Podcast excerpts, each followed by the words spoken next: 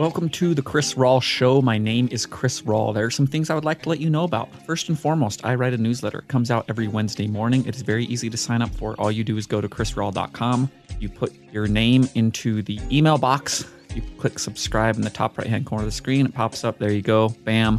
Every Wednesday morning, you're going to be rocking and rolling. Number two, I want to interview people who are passionate about sports, who want to talk about that specific passion, uh, and I want them to be on this show. So if you are comfortable in front of a mic and you have a story that you want to tell about sports in some capacity, or you know of somebody else, please email me, chris at c e o dot com. I think it could be very interesting to talk to people who, who feel similarly to me.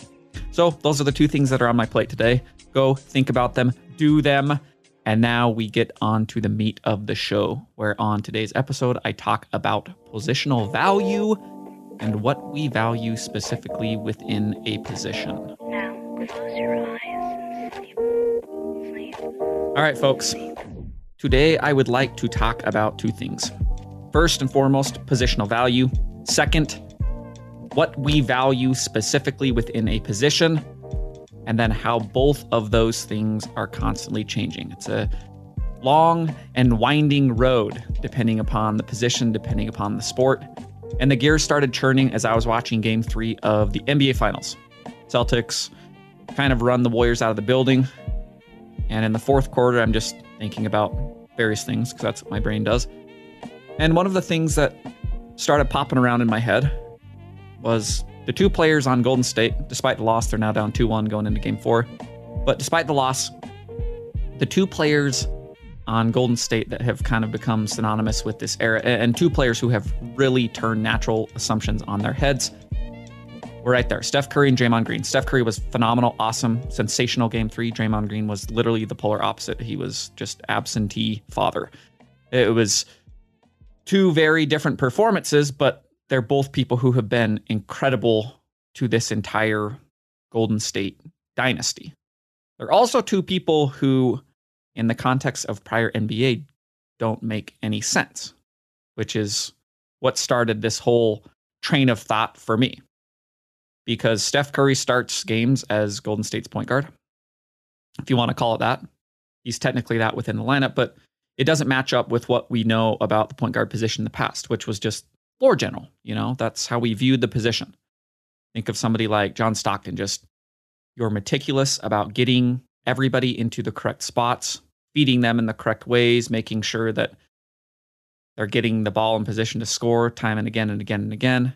And that's what the point guard position was for many decades, with very rare exceptions. But even somebody like an Isaiah Thomas, who was more of a hybrid, who could set people up, but also was known for scoring as well, they were looked at as kind of one-offs. You know, okay, the Pistons won a couple titles with Isaiah, but that's maybe just really exclusive to him, and we don't necessarily want the position to be that, because we know you need to be the floor general. You need to bring the ball up the court and run a pick and roll and slide it into the hip pocket of Karl Malone, and there you go, your job's done, just over and over and over.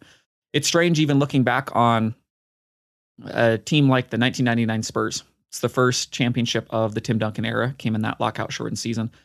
They go to the N B A Finals. They're playing the Knicks. They end up winning in game five. But the point guard for that San Antonio team was Avery Johnson, who, if you remember watching Avery Johnson play basketball, couldn't shoot. Just, he was a point guard who could pass the ball. He was not particularly good in any facet of the game. He was, at best, probably a league average starting guard. But he's just a guy who really struggled to shoot even wide open jumpers. One of the big storylines I remember in game five was Avery Johnson hit what amounted to the game-winning jumper in that game, just a wide-open jumper on the baseline inside the three-point arc, where he steps up and drills it, and that ends up being the winning margin. It was this huge story. Oh, Avery Johnson, he doesn't know how to shoot. He can't shoot. He's the one who came through in crunch time for the Spurs. It's very bizarre looking back on, because you think about today's N B A and you go, holy mackerel. Imagine starting anybody who doesn't shoot. You see that sometimes where it's just five men on the court. All of them can bomb from three, can shoot jumpers. And a lot of times, if you have one or even especially two people on the court that can't shoot, you go, well, you just can't survive. Think back to game one of the N B A Finals when the Warriors were trying to play Iguodala and Draymond down the stretch. And it was just glaring because the Celtics, who already are a great defense, said, we're going to ignore both of those people because we don't trust them to make wide open shots. And The Warriors were flustered. So going back to Curry, he's drafted in two thousand nine. Kind of amidst many opinions at that time, we'd seen him scorch everything as Davidson made a run to the Elite Eight. But a lot of people are saying, okay, he's too small. Okay, he's only a scorer. Okay, he can't play defense. A lot of the stuff he did or did not do didn't really make sense in our minds in the context of the N B A. And I include myself within that. I thought the run was incredible. I had no opinion one way or another with him coming into the draft. I'm just like, I don't know. He can shoot the hell out of the ball. I don't know what that means as far as how high you draft him.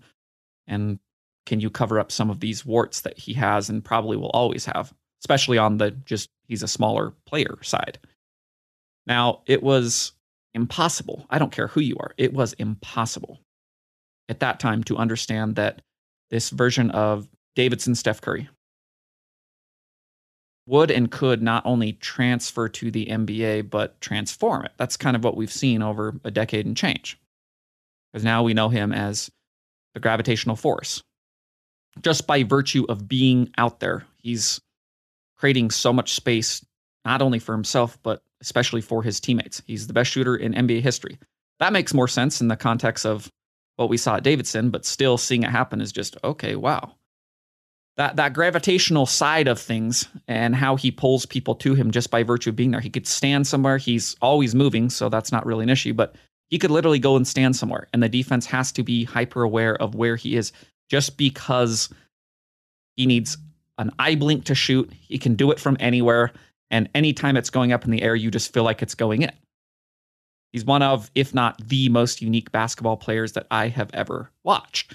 Now, it's not to say that the point guard position is now just, okay, what we want is this gravitational force that's running around and can shoot forty-five percent from forty-five feet. That's kind of exclusive to Steph.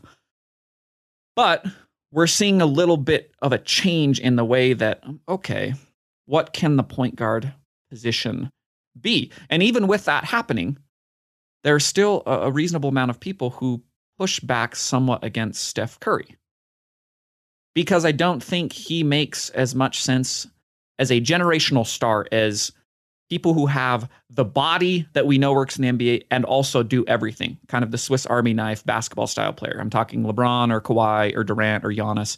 You know the style. It's worked for all of time. It will work for all of time because the sport rewards people who are six eight and fast as hell and can jump super high and are physical and have skill sets that you can do a lot of things with. Makes less sense that this kind of dweeby-looking guy relative to his peers can run around the court at a position that in the past, hey, you've set up your teammates and you get out of the way and you try to play a little bit of defense and not be a liability on that end. Makes a lot less sense to see a player in that position go, well, what if I just, by virtue of being on the court without the ball in my hands, let's start there, create offense. That's matching up with the point guard position of the past in a very different way, right? What we value within the position. Now you're going, hmm, it's intriguing to have a gravitational force at point guard because he doesn't have to have the ball in his hands, and now space is created for others. Okay, that's a very intriguing proposition. And now you're seeing more N B A teams just kind of engage with the idea that, all right, what can we put at the point guard position? Can we have our leading scorer just be a guard playing there? And then go from there. We're seeing more teams think like that. And again, it might not be the correct line of thinking.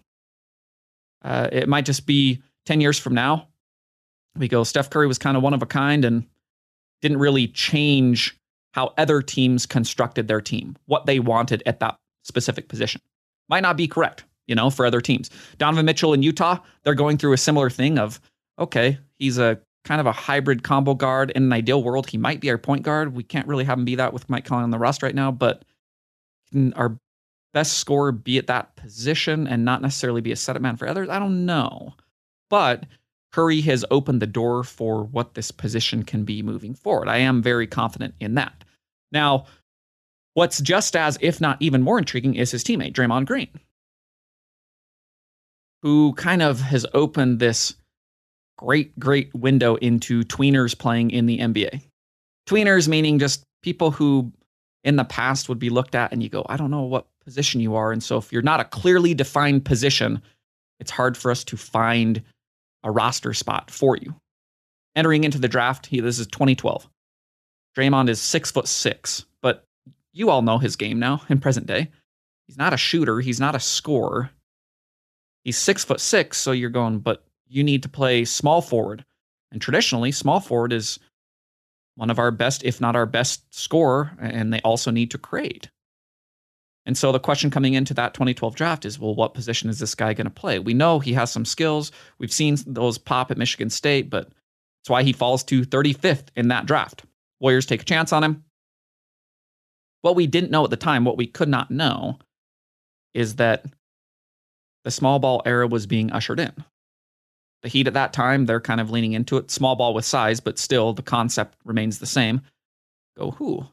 Pretty intriguing if we don't have to play a traditional center and we move Chris Bosh, who has always played power forward his whole career, to that center spot because he's pretty versatile and we can stretch them out on, hmm, okay. And we got LeBron, who's the ultimate Swiss Army. He could play point guard. He could play center. It doesn't matter. Okay, Dwayne Wade, okay. Starting to make a lot more of sense. And we see over the ensuing years, small ball really start to take hold, especially as this proposition within the playoffs to stress other teams' Uh, roster inability to match up. So that means tweeners start to take on added importance because now when you're bumping people up the positional chart, a six foot six dude who is a hell of a defender, one of, if not maybe, the best defenders I personally have ever watched. Dude who plays with noticeable competitive fire. A dude who, while not a scorer, makes a lot of sense as a distributor off of what Steph Curry brings, especially within that pick and roll, especially when Steph can draw two people to him and he's flipping it to Draymond and now it's a four on three and he's going downhill. I mean, they've made a living off of that for the last eight years. Especially this willingness of Draymond's to engage with any defensive assignment. Okay, he's six foot six. He's got a huge wingspan. He's He wants to play physical. He's going to take on any assignment in a small ball world. That suddenly makes a ton of sense as a center, which at twenty twelve, I personally, who watch a lot of basketball, would never sit and think. You know, I'm kind of with the times and I'm going, oh, yeah, whatever. I didn't have any opinions on Draymond Green. I don't know what I was thinking. I don't think about second round N B A draft picks. But then over the course of time, we see, okay, suddenly you are a key and integral piece of this team that is winning championship after championship and playing in N B A Finals. Uh, and yeah, the dude, I mean, I find him to be annoying as hell. But Draymond is also one of the greatest competitors of his generation, an enormous piece of this Warriors dynasty, which is very interesting because in past eras, this guy might not even get a chance. Just makes you think, you know, like how many people, because they're playing in this era or played in past eras, missed their time because of the way that we view positions, because of the way we change on what we value within a position. I'm thinking about that as I'm watching game three again, the position of center, as I start to think beyond just Steph and Draymond. And I'm thinking back to the last time I watched the Celtics play in the N B A Finals, which was twenty ten. And I'm going, it's weird. It seems like it's happened so It's taken so long, but it's been so fast. I can't even make up my mind on what the timetable is. But the position of center has changed almost immeasurably. Over the course of my lifetime, over the course of the last fifteen years, sometimes it seems like over the last five years. Because the last time the Celtics were in the finals, twenty ten, they're starting Kendrick Perkins.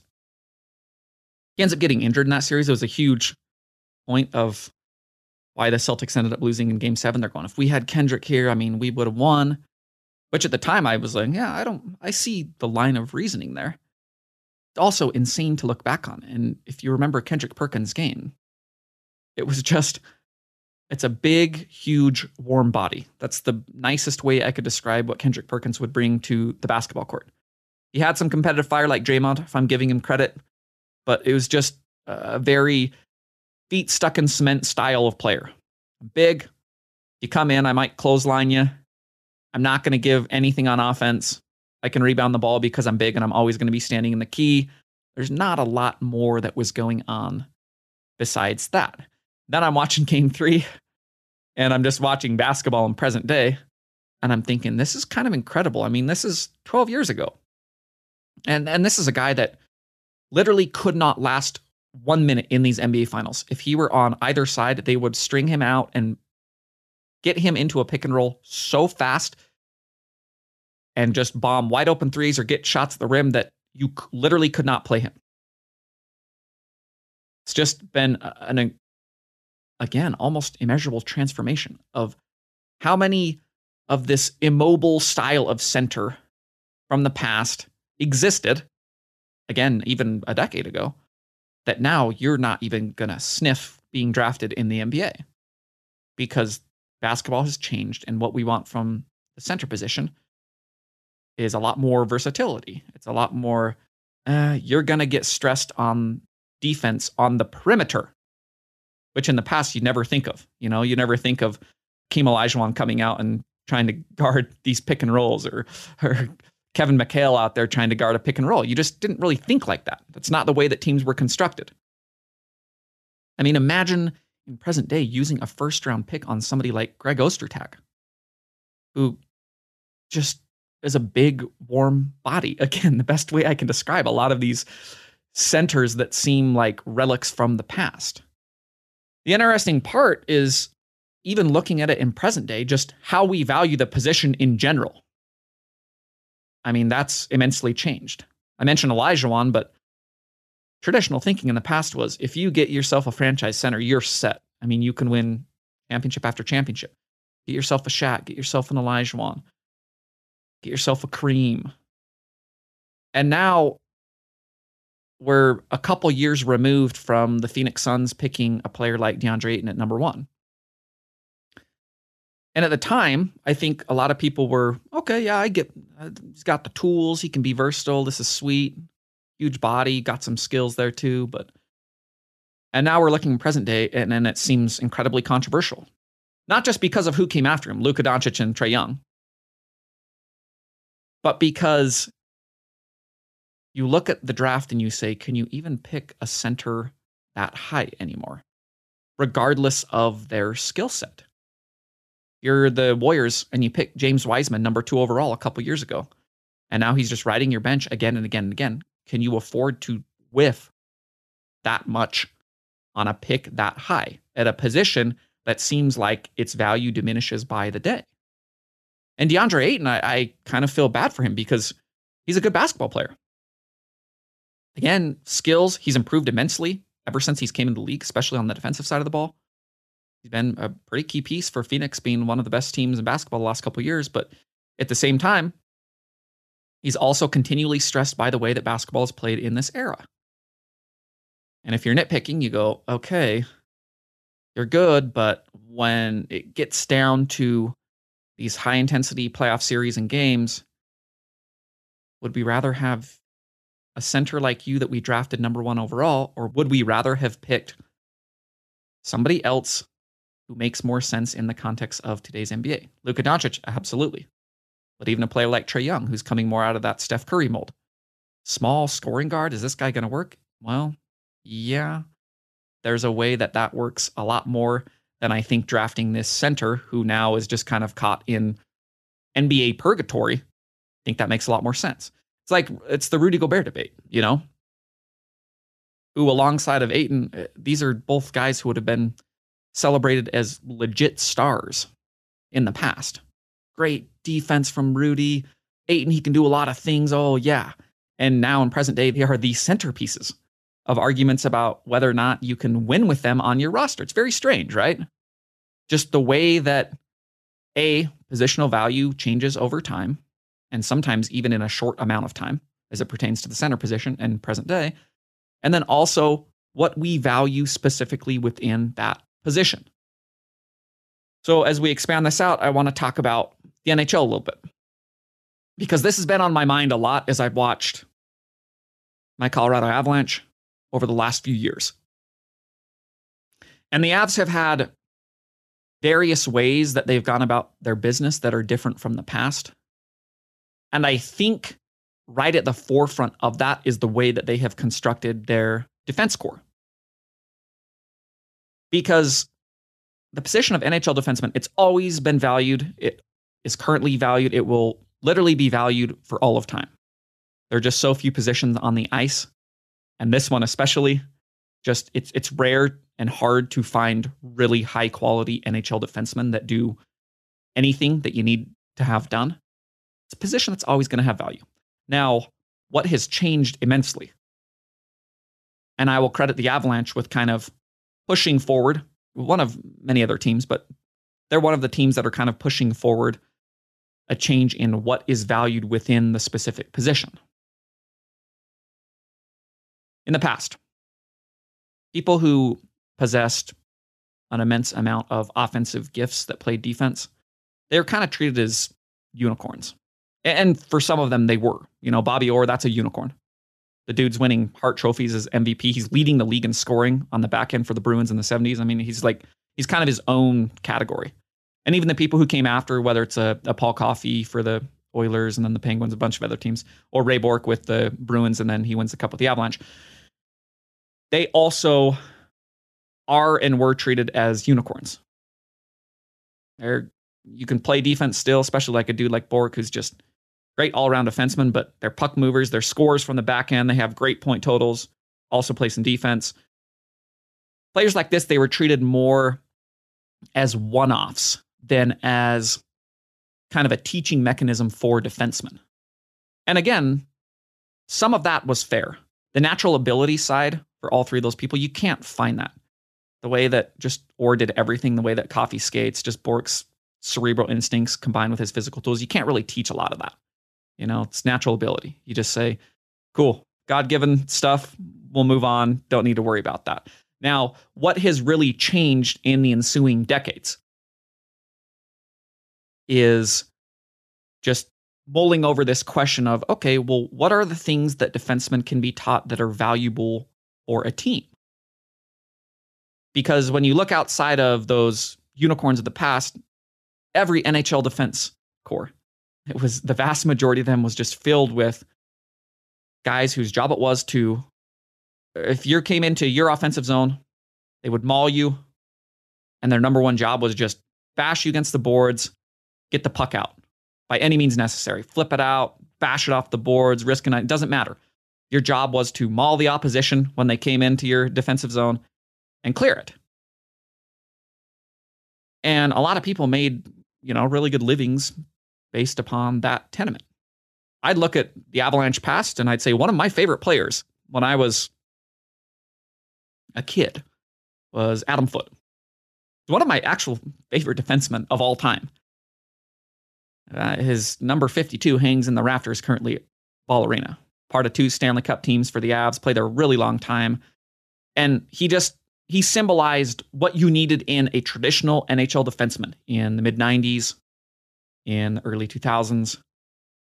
He's big, he's physical, he was just nasty as hell. You came in, he would mash you, and I mean mash you, monster mash. He would monster mash you against the boards. He'd kill your penalties. If you ever got the puck on his stick, it's getting out of the zone as fast as possible. Just flip it out, get it out. You try to come in again, you're going to pay a price in blood. And again, that spoke to what we had always known and valued about the position.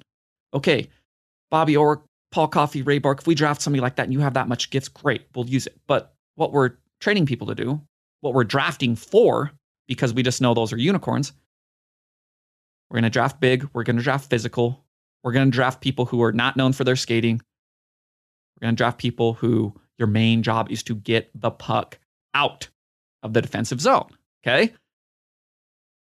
So what's occurred in the recent past, and again, Colorado has kind of been one of the driving forces behind this, is we're seeing an immense shift in what is valued within the position of defenseman. Most notably, this idea that offense starts in the defensive zone. Now, it's not to say that you're doing the Bobby Orr. The Avalanche have one player who can do it. It's Cale Makar. He is a unicorn, okay? But what we're teaching and what we're looking for in drafting and acquisitions are people who have puck-moving ability from the back end that starts offense. They're not skating through five people, but as soon as they get the puck on their stick, the idea behind it is okay, we don't just want you to throw it to center ice and clear the zone and make sure it's out. What we think is really valuable is more cerebral style hockey. You get the puck on your stick. You don't panic. You don't bash it. You start to think, do I need to skate this out? Do I need to pass this out to one of my teammates to start a transition play? It's very valuable in hockey, which is funny because I'm sure a lot of you are hearing this and go, well, yeah, that makes a lot of sense. It does. And yet we haven't really, really, really comprehended it until the last less than a decade. Puck moving from the back end is worth its weight in gold. You know, we're really leaning into the idea that transition offense starts the moment that the puck touches a defenseman's stick. So if you know that, then we probably want to exit with possession, whether that's via pass, whether that's via the carry from the defenseman itself. Hmm, that seems really valuable because instead of just clearing it and having to go and fight a bunch of battles just to regain possession of the puck, we have possession. And you know what might be good? Possession, especially moving with speed through the neutral zone on a team like Colorado, where you have a lot of that. Now, there are two people I want to single out specifically that kind of represent this new shift that the Avalanche are, you know, building. They have built a defensive core off of. Sam Girard and Devon Toews. Sam Girard's currently out of the playoffs. He broke his sternum in game one against the Saint Louis Blues. Sucks, because I like watching Sam Girard play hockey. And he's one of the people that's integral to the way that the Avalanche play hockey. And Sam Girard is a person you would never see drafted in a past era. You never would. He's five foot ten. He's one hundred sixty-five pounds. He plays defense. You see just those physical dimensions in nineteen ninety-four, and they're around in the draft. And you got players like Adam Foote who are just, they're physical maulers. And you go, well, yeah, what? No, that, that does not make any sense. We do not want that. I don't even know why this guy's putting his name into the draft. And even half decade ago, he's part of the Matt Duchene trade. The Avs ship him out to Ottawa. And Girard's one of the players that comes over in that trade. Coincidentally enough, along with a draft choice that becomes Bowen Byram, who is another incredibly gifted puck mover that's currently playing on Colorado's back end. But even when Girard comes over, I don't really know anything about him because why would I be paying attention to Ottawa Senators' up-and-coming draft choices? He's actually drafted by Nashville, but you get the point. I'm skeptical when he comes in because he's five foot ten, he's one hundred sixty-five pounds, and he plays defense. I go, well, I don't, that doesn't even make any sense. So I watch his game more and more because he starts playing with the Avs. They're not very good at that time, so they're just like, yeah, let's get let's get a warm body in here. It's young. Give him room to grow. The more I watch him, the more I start to go, okay, I I understand this a lot more than I would have because I needed to see it happen. I need to see how Sam Girard uses his stick and his smarts more than his body to defend. It's key. You don't necessarily have to just go and bang people. You can outwork them with your stick, put yourself in position with just understanding of angles and that kind of stuff. And okay, that is a way to play defense. And then when you're rolling and those things are working, Sam Girard is very, very good at immediately converting that into offense for his teammates. He's not going to go and skate through five dudes. He's not Cale Makar. Nobody is. But get the stick in the way. Okay, quick steal. Next thing you know, he's skating it out and passing it up ice to McKinnon on the rush. That is worth its weight in gold, okay? Now, one the dude who is playing currently, who has had a phenomenal playoff so far as the Avalanche sit waiting for their Stanley Cup opponent, is Devon Toews. He's the other half of the Cale Makar pairing. And there are times when I feel bad for Toews because he is an incredible hockey player in his own right. And he'll never get talked about to the level that Cale Makar is talked about, and understandably so. Cale Makar is a unicorn, and he is twenty-three years old, and he might be the best player in hockey, and holy shit, I can't imagine what he is going to be like over the ensuing years. But Devon Toews also represents this, this, if you want to call it new way of playing hockey, that's that's great. Because he's a master of this specific style. You don't have to be big, you don't have to be physical, you don't have to be a bruiser. He's none of those things. He's an incredibly gifted skater, and he's incredibly gifted with his stick. Those are two things in the past you would associate with a forward, with a winger. Okay, we don't want you to have defensive responsibilities. You just go and you skate, and you make plays offensively, and we'll worry about your defensive warts later. Okay, that's not Devon Toews. Devon Toews defensively is one of the best defenders in hockey, which is interesting because physical dimensions of him do not match up with that. The way he plays does not match up with how we viewed the best defenders on the blue line in the past. Toews makes a living denying entries at the blue line. That's a very noticeable distinction about what is valued now, especially on Colorado relative to the past. In the past, okay, we'll give up the blue line, but closer you get to the net, we're going to decapitate you. Toews and Makar, their pairing makes a living denying you in the neutral zone, denying you at the offensive blue line, denying you at their own blue line. They're just, any time they can try and make a play to deny you from moving the puck forward, they try and make it. They make defensive plays all the time in their offensive zone. They're both masters at it. I mean, Toews, Toews has one of the best sticks in hockey. If you watched any of the Edmonton series, if you watched all of the Edmonton series, you know what I'm talking about. It was just, it was a constant unleashing of Edmonton wants to play in transition.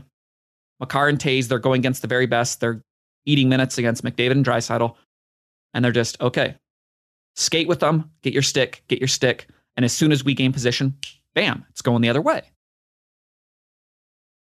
Again, alongside Makar, like the re- the reason this pairing is just the best in hockey, it's because Toews is a master at gaining possession of the puck and immediately sending the other way with control.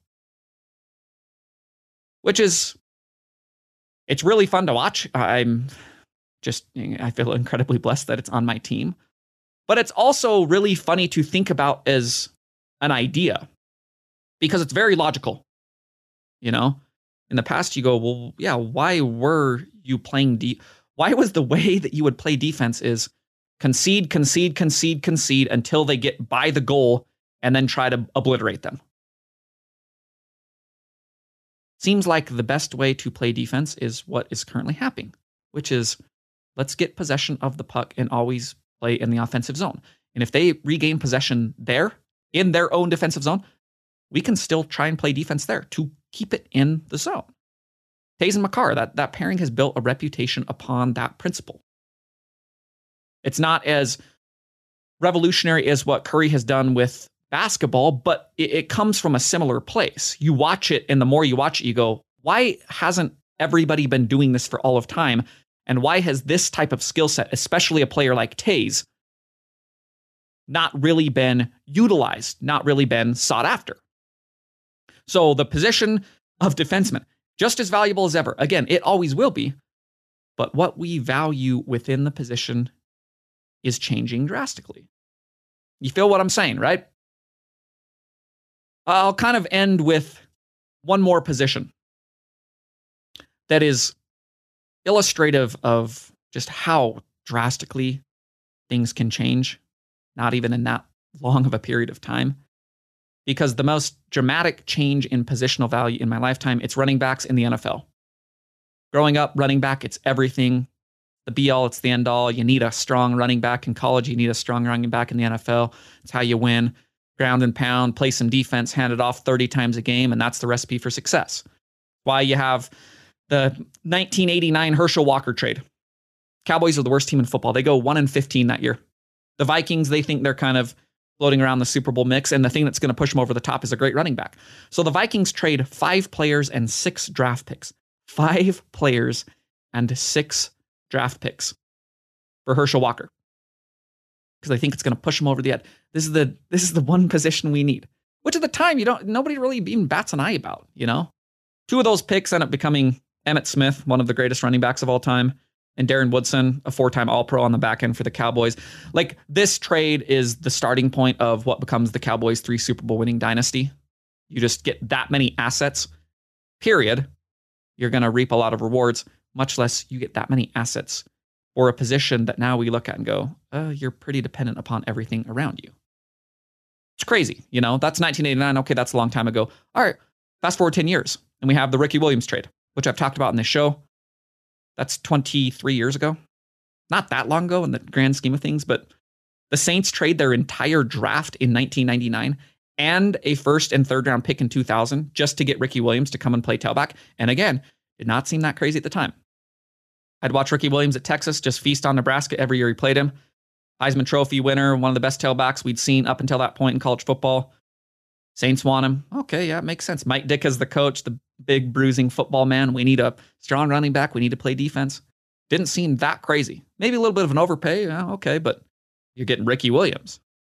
Now, neither, spoiler alert, neither one of those trades worked out well at all for the Saints or for the Vikings. When you're trading heaven and earth for a running back, probably not that great. Now, if you think of either of those things happening in present day, I would die. I would probably die. I think everybody would who follows football. But again, it's not that long ago that we still thought this position, this position of running back was key. Okay, let's keep going forward. Let's talk about two thousand six. A big draft year. Who's coming out? Most electric college football player of my life, Reggie Bush. U S C tailback, Swiss Army knife, could kind of do everything. Again, probably the funnest player I've ever watched in college football. And it seems like it's a no-brainer. The Texans, they got the number one pick. They're building up their uh, expansion franchise. And it's just a no-brainer. You're going to get the most electric player, super important position. Okay, great. And they draft Mario Williams, defensive end out of N C State at the time. And I'm just going, this is insane. Everybody, I'm one of the people. I go, this is atrocious. This is insane. You cannot pass up Reggie Bush. You have the number one pick. Just lock this position down. He's the best player. He's playing running. It's going to be perfect for you. Now, Mario Williams didn't have a great N F L career, but it was better than Reggie Bush's.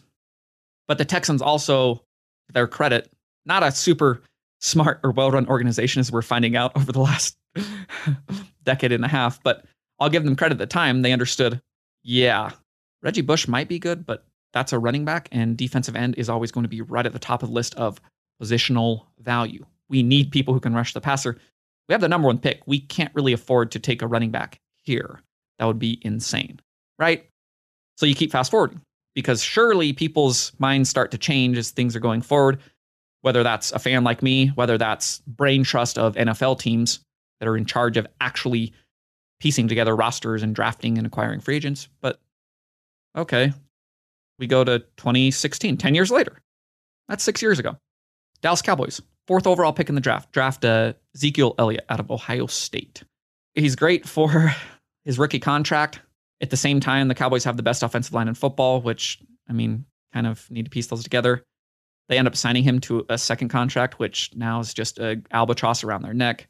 More importantly, as we talk about positions and we talk about positional value and what you should be sinking resources into, we're starting to get a bigger gauge at that time. Zeke's coming off an incredible run with Ohio State. Single-handedly just burns Alabama and Oregon to the ground in twenty fourteen on their way to the national championship. He's awesome in twenty fifteen. But he's drafted fourth overall right in front of Jalen Ramsey and DeForest Buckner. Which at the time you go, ah, I don't know, those just cornerback and D-end. Those are just, you kind of need those more than you need a running back. Especially if you have a really good offensive line. We're starting to engage with the idea, all right, running back might be more dependent upon other things than we were willing to let on earlier in life. Jalen Ramsey becomes the best cornerback in football. DeForest Buckner becomes one of the most disruptive defenders in football along the defensive line. Okay, you might want that one back. So maybe you're learning some lessons, right? Uh, twenty seventeen, next year. Jaguars on the clock, fourth overall. Who do they draft? Leonard Fournette, tailback out of L S U. Four picks later, who do the Panthers draft? Eighth overall, Christian McCaffrey. Both these players had good flashes, good, okay, great. The problem is, you are dedicating resources that could be spent on positions that matter infinitely more. Shortly after McCaffrey's drafted eighth, who are two people that go off the board? Patrick Mahomes, Kansas City Chiefs, Deshaun Watson to the Houston Texans. It's just transformative errors. And obviously, everybody who is in front of Patrick Mahomes that didn't draft him, they go, that's an error that we'll, we will feel the ripple effects for for all of time. What makes it even more egregious is when you look at like the Zeke draft, and you go, we could have had any replacement player X playing tailback and had a player like Jalen Ramsey or DeForest Buckner playing one of the most important positions in football on our roster, on a rookie contract. That is worth its weight in gold. Think about the Avalanche puck-moving defenseman kind of thing. Positional value, right? Even the next year, twenty eighteen, I mean, that's four years ago, and Dave Gettleman's the G M for the Giants, and they're on the clock at number two, and they need everything at this point in time. Okay. The Giants, they're just, they have nothing on their roster. They need everything. And for reasons unknown, probably just because Gettleman is the ultimate football man, Mike Ditka style, but in twenty eighteen, with the second overall pick, they draft Saquon Barkley, who was great in college, who I thought would be great in the N F L, but it was a running back. And you needed an entire roster to be boosted up. You needed every single position to be better.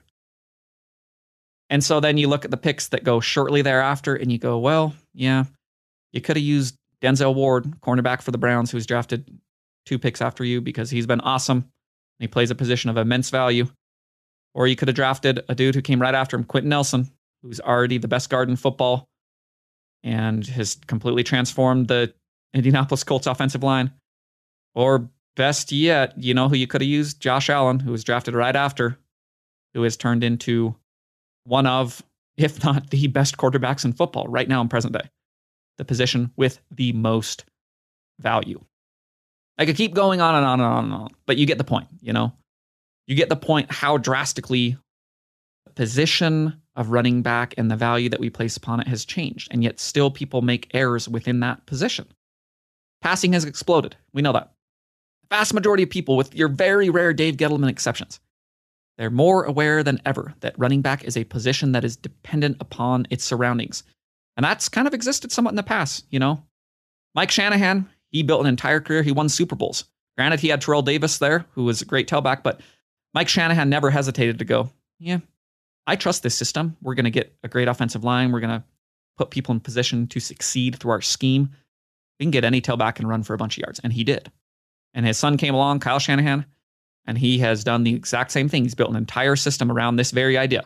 Very successfully, might add. Every stop he's been at. Tailback doesn't really matter. We're going to build a system that transcends that particular position because it's the least valuable on the roster. If you can make it into the league as a running back, it means you are athletically explosive and gifted. And if you're those two things, and you get into a situation like what the Niners present, well, we've seen a hell of a lot of tailbacks succeed within that. So running back changes drastically. I mean, there's so many things across the spectrum of sports. This, this probably could be a year-long podcast because I find the subject to be infinitely fascinating and always kind of changing. And the more that I talk about it, the more I just think, all right, yeah, like what are the changes to come? You know, like what am I sitting here in four years thinking about that have changed as drastically as running back or what we value within N H L defensemen or the point guard position or all these things, you know, like what, what are the changes to come? Tweeners in the N B A. There's so many things that have happened within the last decade. Now I'm fast forwarding, looking at the next decade and going, okay, you know, what is going to change about positional value? What is going to change about what we value within a position? Who knows, you know?